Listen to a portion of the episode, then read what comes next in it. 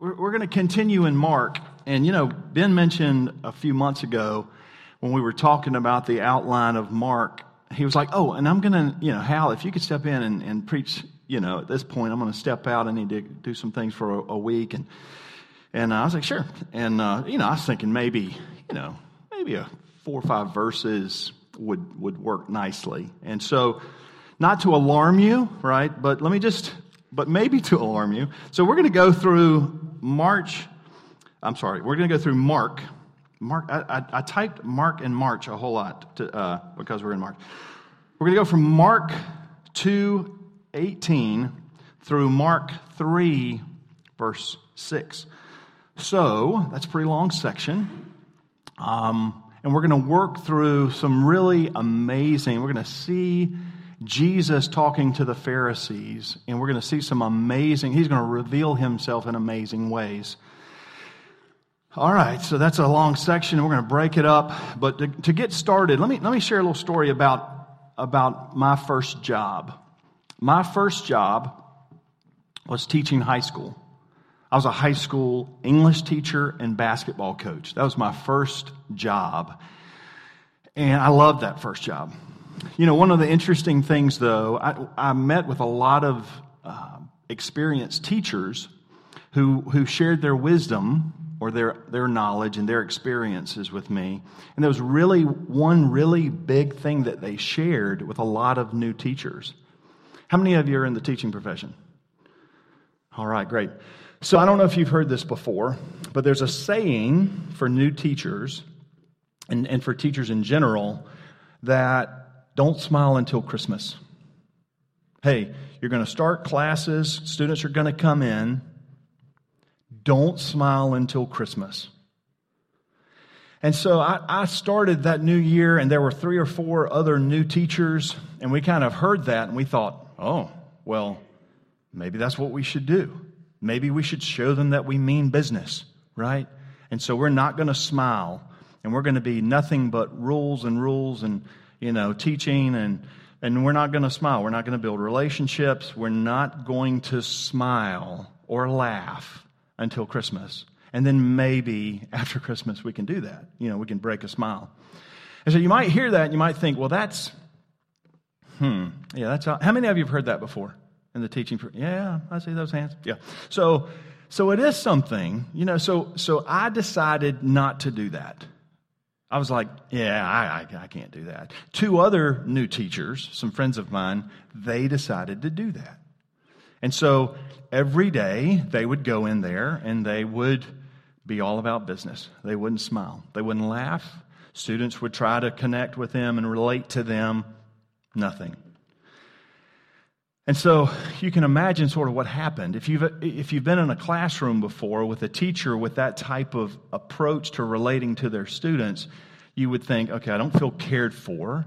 This teacher's grumpy. This teacher's confusing. I don't like this person. This teacher doesn't care about me. And so as a result, the students then relate to the teacher and have a difficult time relating to the teacher. The teacher's all about here's a rule, follow it. Here's a rule, follow it. I'm not playing with you, follow it. And so the, the students then relate to the teacher and say, oh, oh, okay, well, let, let me figure out this rule following game and in order to be on the good side of the teacher. So I share all of that to say that eventually those teachers, well, the teachers realized that teaching wasn't happening, learning wasn't happening, because relationships were not happening. Eventually, those new teachers had to regroup and start over with their students. Then they started smiling and, and being themselves, and their classrooms got better, and their relationships with students got better too. So, looking back at that experience, I think the origin of the rule of not smiling until Christmas actually started with a helpful purpose.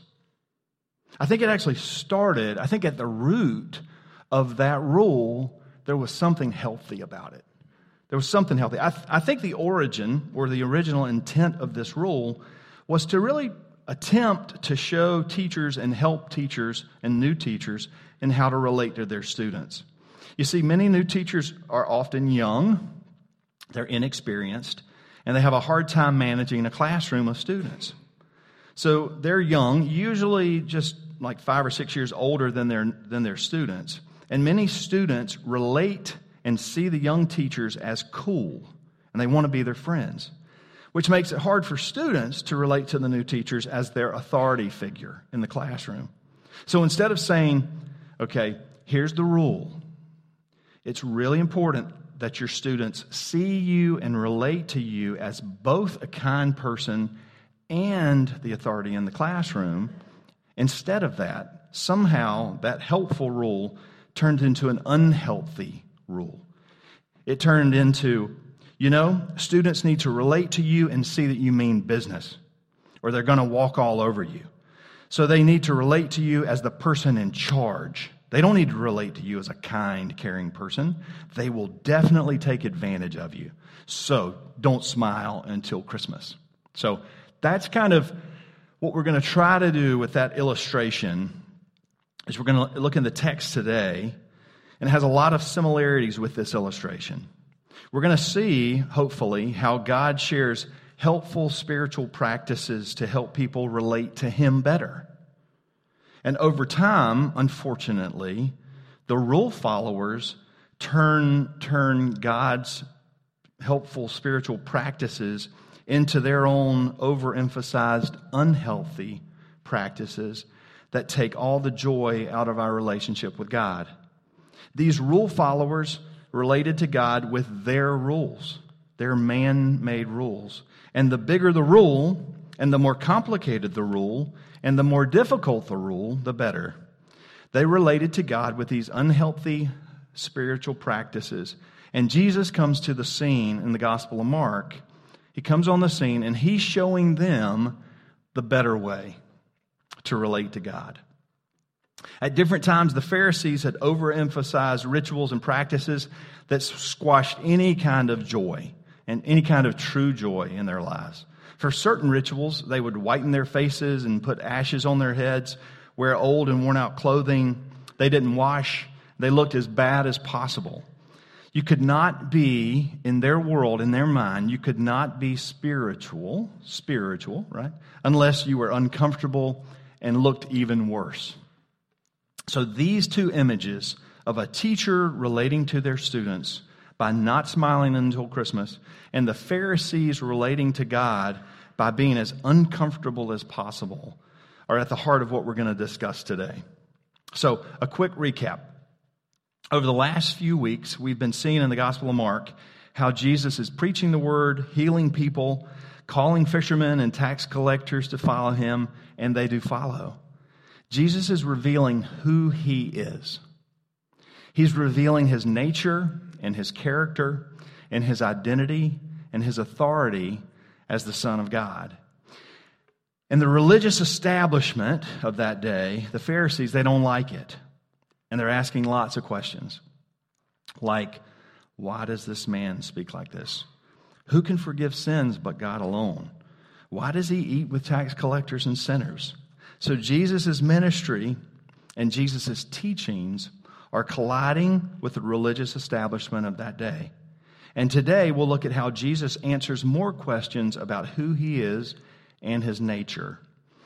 It will also be interesting to listen to more questions from the Pharisees and how the Pharisees' questions reveal the true nature of the Pharisees. You know, sometimes our questioning kind of reveals who we are, kind of our own nature. So we're going to see a, distinction, a gospel, clear gospel distinction between the Pharisees' questions and their nature and Jesus' questions back to the Pharisees and his true nature.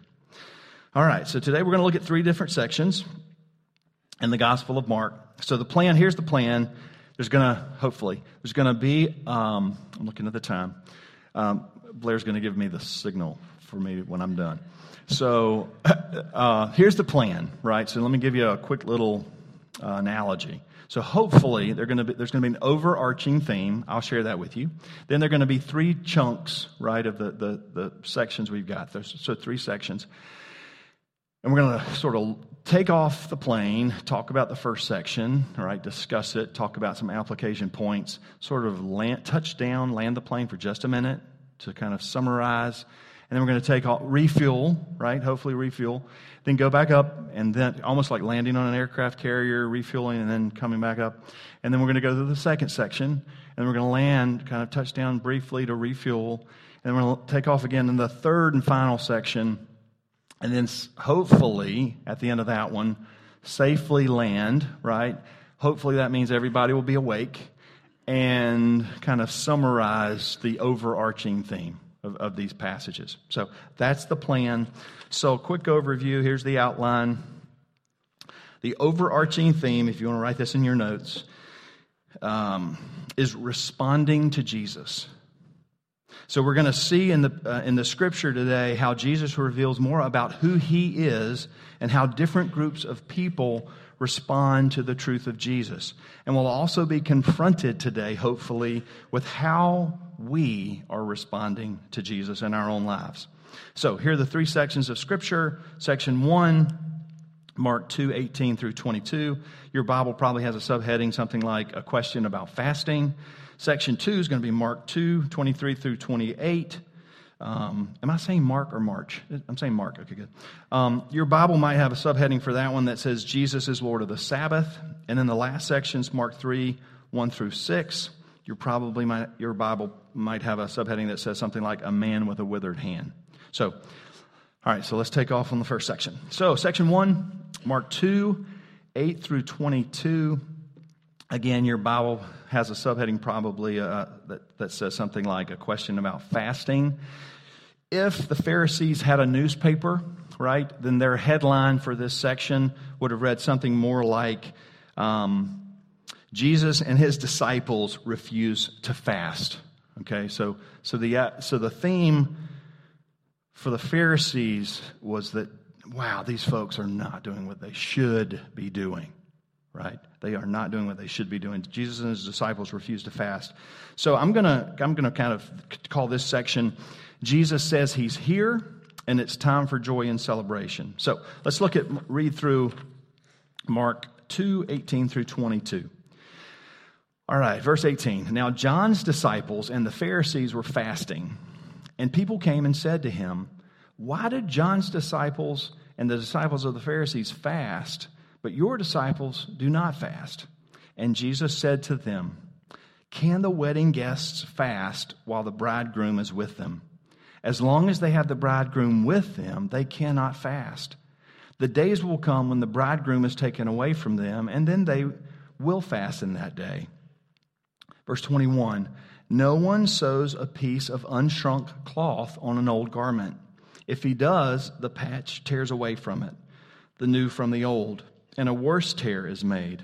And no one puts new wine into old wineskins. If he does, the wine will burst the skins and the wine is destroyed, and so are the skins. But new wine is for fresh wineskins. All right, so we see here that some of John the Baptizer's disciples and the Pharisees are fasting. And Jesus' disciples were not fasting. So, a little bit about fasting, uh, some background. The scriptures commanded fasting only once a year. You can go back into Leviticus 16, and it talks about the Day of Atonement, which was a national day of repentance and forgiveness.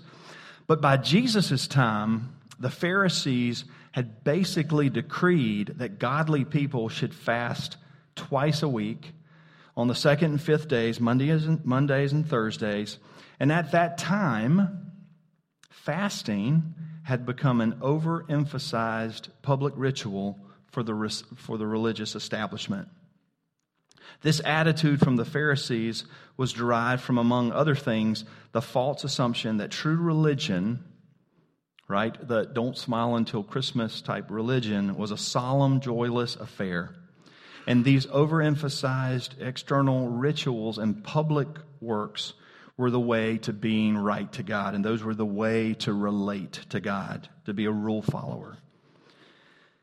So, when the Day of Atonement was instituted in, Leviticus, it showed us what God requires. This is an interesting picture, right, of foreshadowing of the gospel. So, when the Day of Atonement was instituted in Leviticus, it showed us that what God requires for dealing with the problem of human sin. In Leviticus, it mentions a blood sacrifice and the idea of substitutionary atonement, which means we can't possibly pay for our own sin debt and how we need a substitute to pay that sin debt. This foreshadows Jesus' blood sacrifice on the cross and Him taking our place on the cross. This is an amazing picture, all the way in Leviticus, of God's redemption, redemptive story, and a picture of the gospel for believers today and something to celebrate. So, as believers on this side of the cross, it's maybe easy for us to look at this passage in Mark and look at the Pharisees and to see their hard hearts and think, come on, Jesus is here. How can you not be in the presence of Jesus and not realize that you're in the presence of Jesus? It's a time for feasting, not fasting, right? Jesus is the bride. Come on, wake up. Jesus is the bridegroom, and he's here, and it's time to celebrate. So let's look back at Jesus' responses to the fasting question. So there are three responses. One's a wedding celebration. He talks about the illustration of a wedding. He talks about unshrunk cloth on an old garment. And then he talks about new wine in old wineskins. So the wedding celebration. So Jesus talks about a wedding with wedding guests and a bridegroom. So he's saying that this is a time for celebration, not fasting. It's a time of joy. Most people would have understood this illustration that you don't fast at a wedding, right? I mean, duh, right? Uh, after, um, after an ancient Jewish wedding, the couple did not honeymoon, but they stayed home for a week of open house in which there was continual feasting and celebration.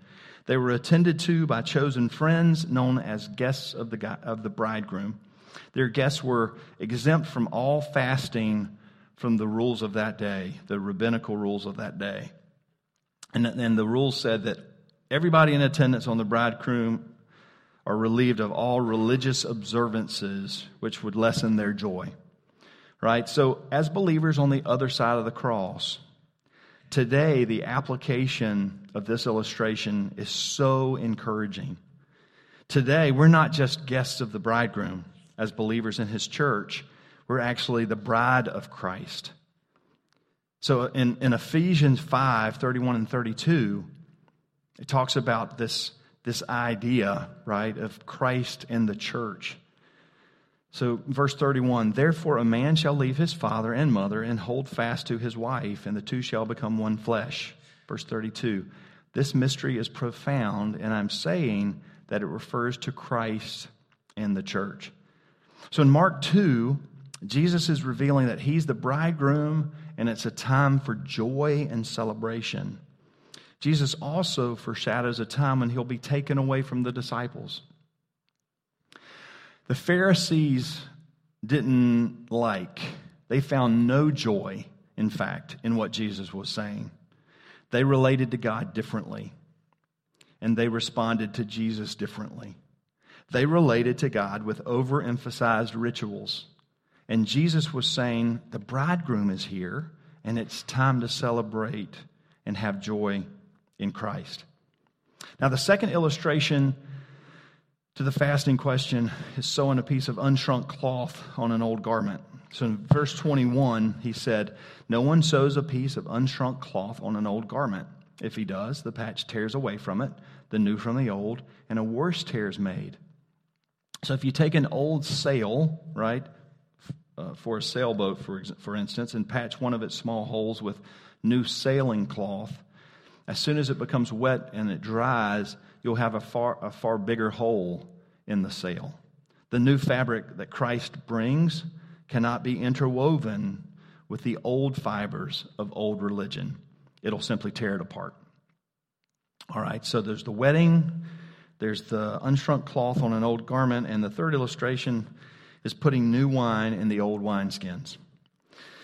All right, so he says in verse 22 And no one puts new wine into old wineskins. If he does, the wine will burst the skins, and the wine is destroyed, and so are the skins. But the new wine is for fresh wineskins.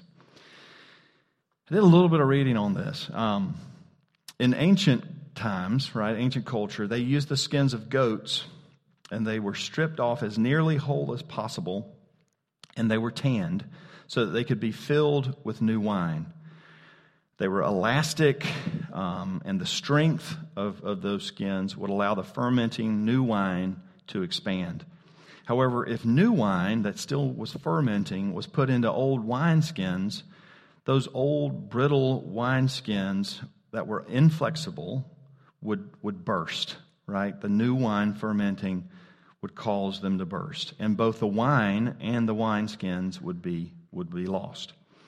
So in this illustration, Jesus is the new wine. And the old wineskins are the old religious establishment with their rituals and practices. The new life that Christ brings is full of hope in his promises. Our old self, which means our previous experiences, our cherished customs, our routines, our prejudices, the familiar that we're comfortable with, right? All of that is apart from Christ. They tend to be the old wineskins. We have to allow Christ to reform all these areas or we'll burst. Just pray, Lord, that we'll make, we'll ask Christ to take, take us, reform us, reform our lives, our prejudices, our comforts, and renew us as vessels that will hold His wine so that we can be fulfilled with, with his joy. All right, so let's quickly touch down the plane. All right, that's the first, first section. Okay, we're good on time. Um, touch down the plane. A lot of information in that section, right? But one of the big questions is how are we responding to Jesus? Are we so focused on unhealthy rituals, maybe even religious rituals, right? That we are missing the truth of how Christ has reformed us. Here's an application point to consider. Are we, are we individually, right, are we more prone to focus on the spiritual disciplines in an unhealthy way and miss the opportunities to enjoy Christ and His right now grace in our lives? This right now, in the moment, smacking us in the face grace that we could celebrate and praise Him for and give Him the glory for. And another application point to consider what are the practical ways for us to integrate the healthy spiritual disciplines that we do have into our daily lives and ultimately as a praise to, to God? All right, so that's section one. We're taking off. We've, we've hopefully refueled. I don't see anybody asleep yet. Actually, these are reading glasses, so when I look up, it's really hard to focus on you, and I don't want to look at you I don't want to look like the mean teacher, right? Like that. Um, okay, so section two, we're taking back off. Thanks for sticking with us. All right, so this is Mark 2, 23 through 28. And again, your Bible might have a subheading that says, Jesus is Lord of the Sabbath. And again, if the Pharisees had a newspaper headline, it would probably say something like, um, Jesus and his disciples break the Sabbath law. So, again, rule followers, a very different set of overemphasized rituals. Um, that's the lens they were looking through. All right, so let's read through together um, Mark 2 23 through 28. All right, verse 23. One Sabbath, he was going through the grain fields, and as they made their way, the, his disciples began to pluck heads of grain. And the Pharisees were saying to him, Look, why are they doing what is not lawful on the Sabbath? And he said to them, Have you never read what David did? When he was in need and was hungry, he and those who were with him, how he entered the house of God in the time of Abiathar the high priest and ate the bread of the presence, which it is not lawful for any but the priests to eat, and also gave it to those who were with him. And he said to them, The Sabbath was made for man and not man for the Sabbath. So the Lord of so the Son of Man is Lord even of the Sabbath. So again, we see that the Pharisees ask we see the Pharisees asking Jesus a question about why his disciples were doing something unlawful, why they were breaking the rules, something against the overemphasized religious rituals. In this situation, they're referring to breaking the Sabbath ritual. In their religious structure, the Pharisees believed that real faith was humanly attainable by this system of rule of rituals and, and practices. But God had actually given them a healthy picture of rest in Genesis 2, 2 and 3. So, and on the seventh day, God finished his work, finished his work that he had done, and he rested on the seventh day from all his work that he had done. Verse 3 So God blessed the seventh day and made it holy, because on it God rested from all his work that he had done in creation.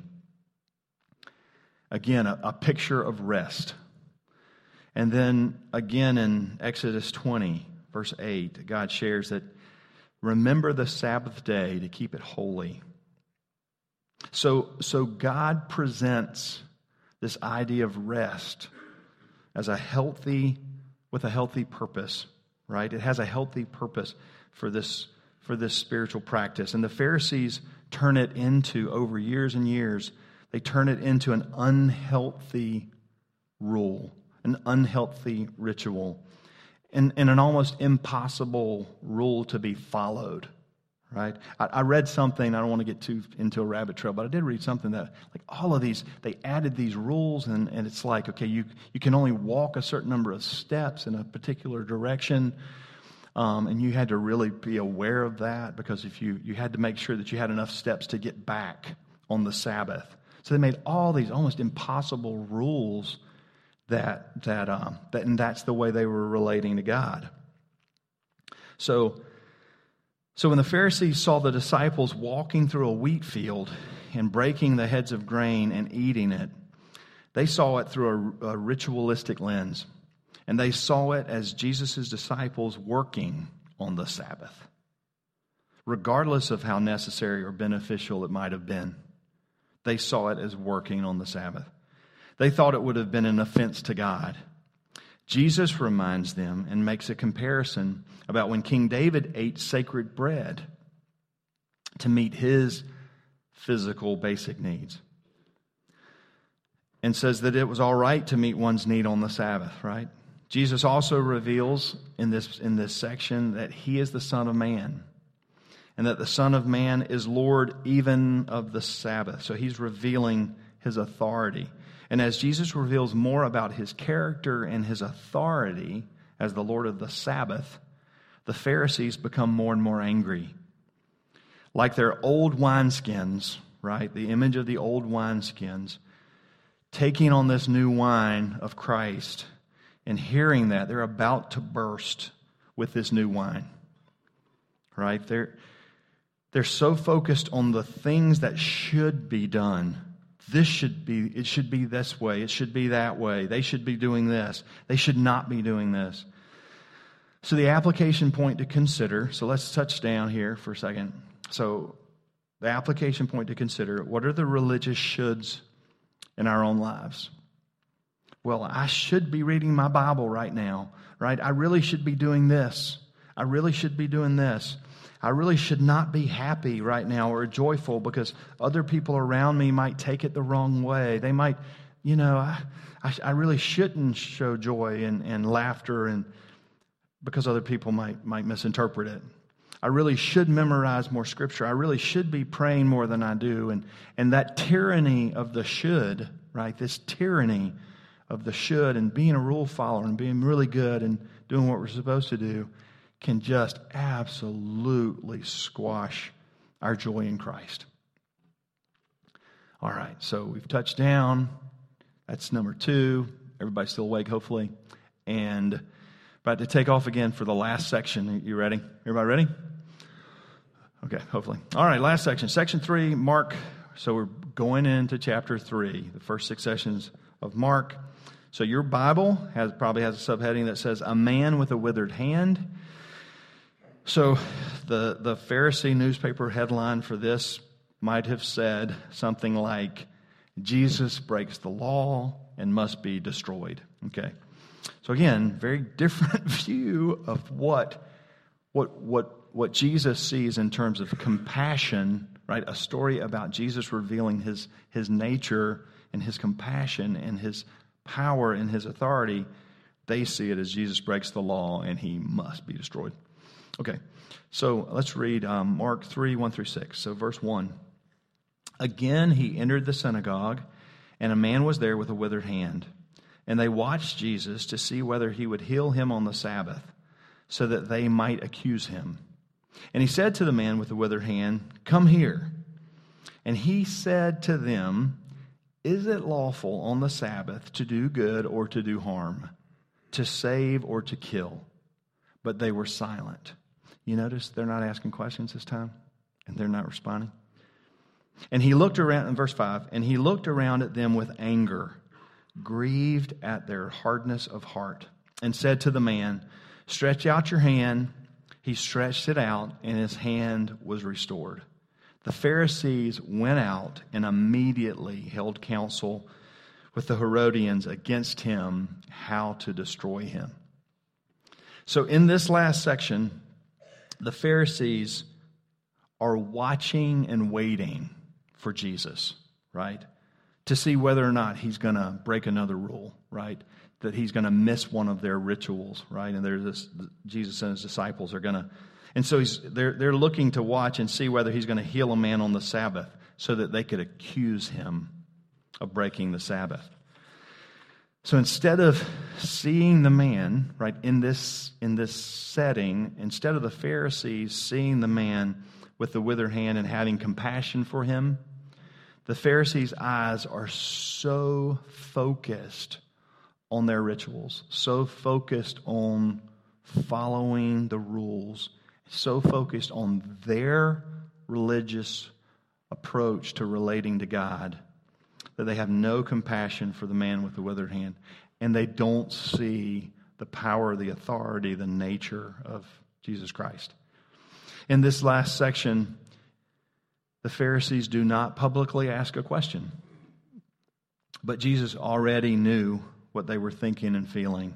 So he asked them the question Is it lawful on the Sabbath to do, to do good or to do harm, to save life or to kill?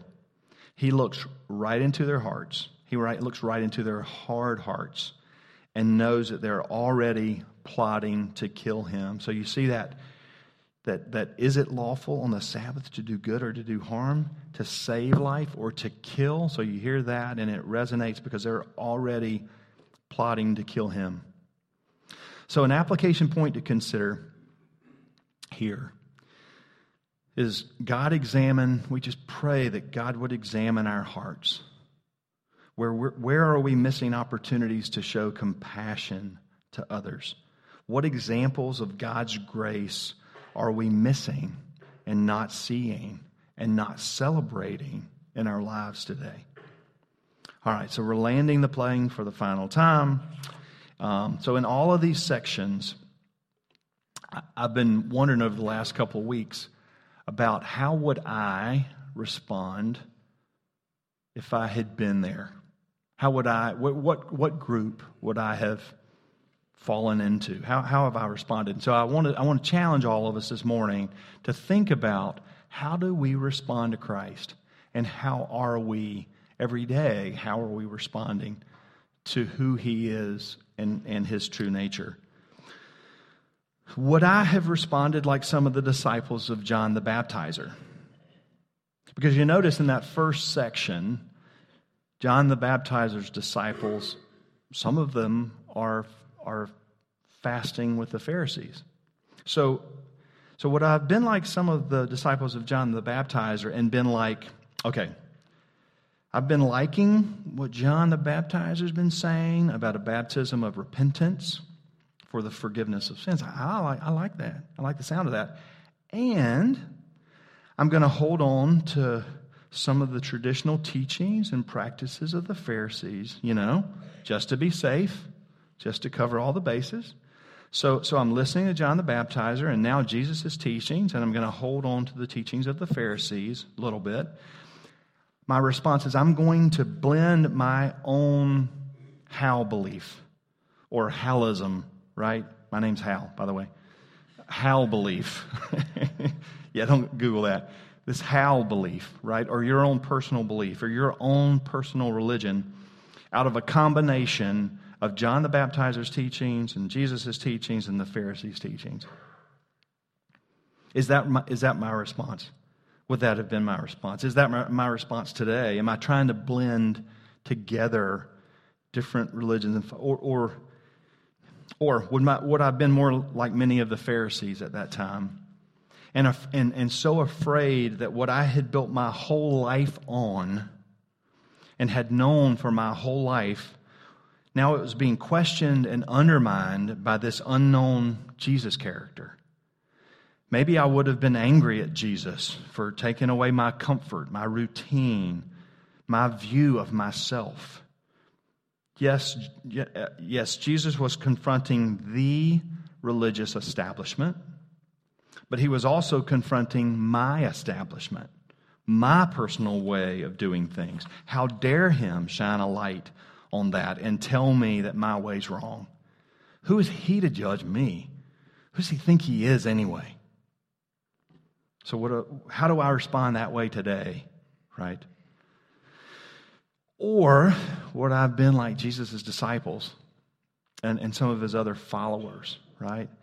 And heard him and heard his truth, and would my heart have been reformed? Would I have followed him? And broken these overemphasized rituals? Would I have celebrated and feasted in Jesus' presence? And I, and I, have been convicted over the last few days about how I respond to Jesus in similar ways today. I sometimes do a combination of those, right? So when I'm confronted with who Jesus is and his word, right? So when Jesus' word confronts me with the truth of my sin nature and bitterness, my response is, is sometimes, no, Jesus, you don't understand. I, I know you say that if we have bitter jealousy and selfish ambition in our hearts, that we should not boast and be false to the truth. But Jesus, that person's a real pain.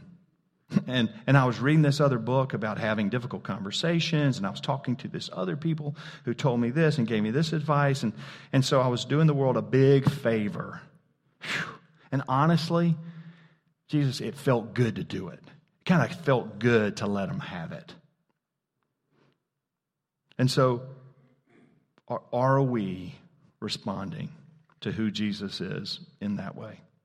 Right, blending together like the, the, like some of John the disciples, John the Baptizer's disciples, and sort of blending in together our own religion, our own rules, our own way of relating to Jesus and relating to God. When Jesus' word exposes my selfishness, right? my response is, Well, Jesus, I deserve this comfort. Other people have it, so I want it. It would make me happy right now. And Jesus, I know you want me to be happy. So when I'm confronted with who Jesus is, there's a, a tendency for, for my sin nature to respond in an unhealthy way with my own rules and, and, and an old wineskin, old ritualistic approach. So, and, and how many of us are doing that very thing today? All right, so we are landing the plane and we are parking. We're safely done. Whew. Uh, okay, so so so integrity church. How are we responding to Jesus? Are we like some of the disciples of John the Baptizer and we're trying to blend our beliefs? with some of Jesus' teachings? Are we more like the Pharisees? And are there areas of, of in our life and in our hearts where we're holding so tightly to our ways, our routines, our comforts, that we can't see and enjoy the promises of God right in front of our faces? Or are we responding like Jesus' disciples who listened and followed and celebrated and feasted in his presence. May, may God use his word and Jesus' teachings to convict our hearts and open our eyes to love what Jesus loves and to hate what Jesus hates. And may we allow Jesus' love to expose our hearts and where they might be unhealthy, where there might be unhealthy rituals and a lack of joy and grace. Let's pray together. Father, we are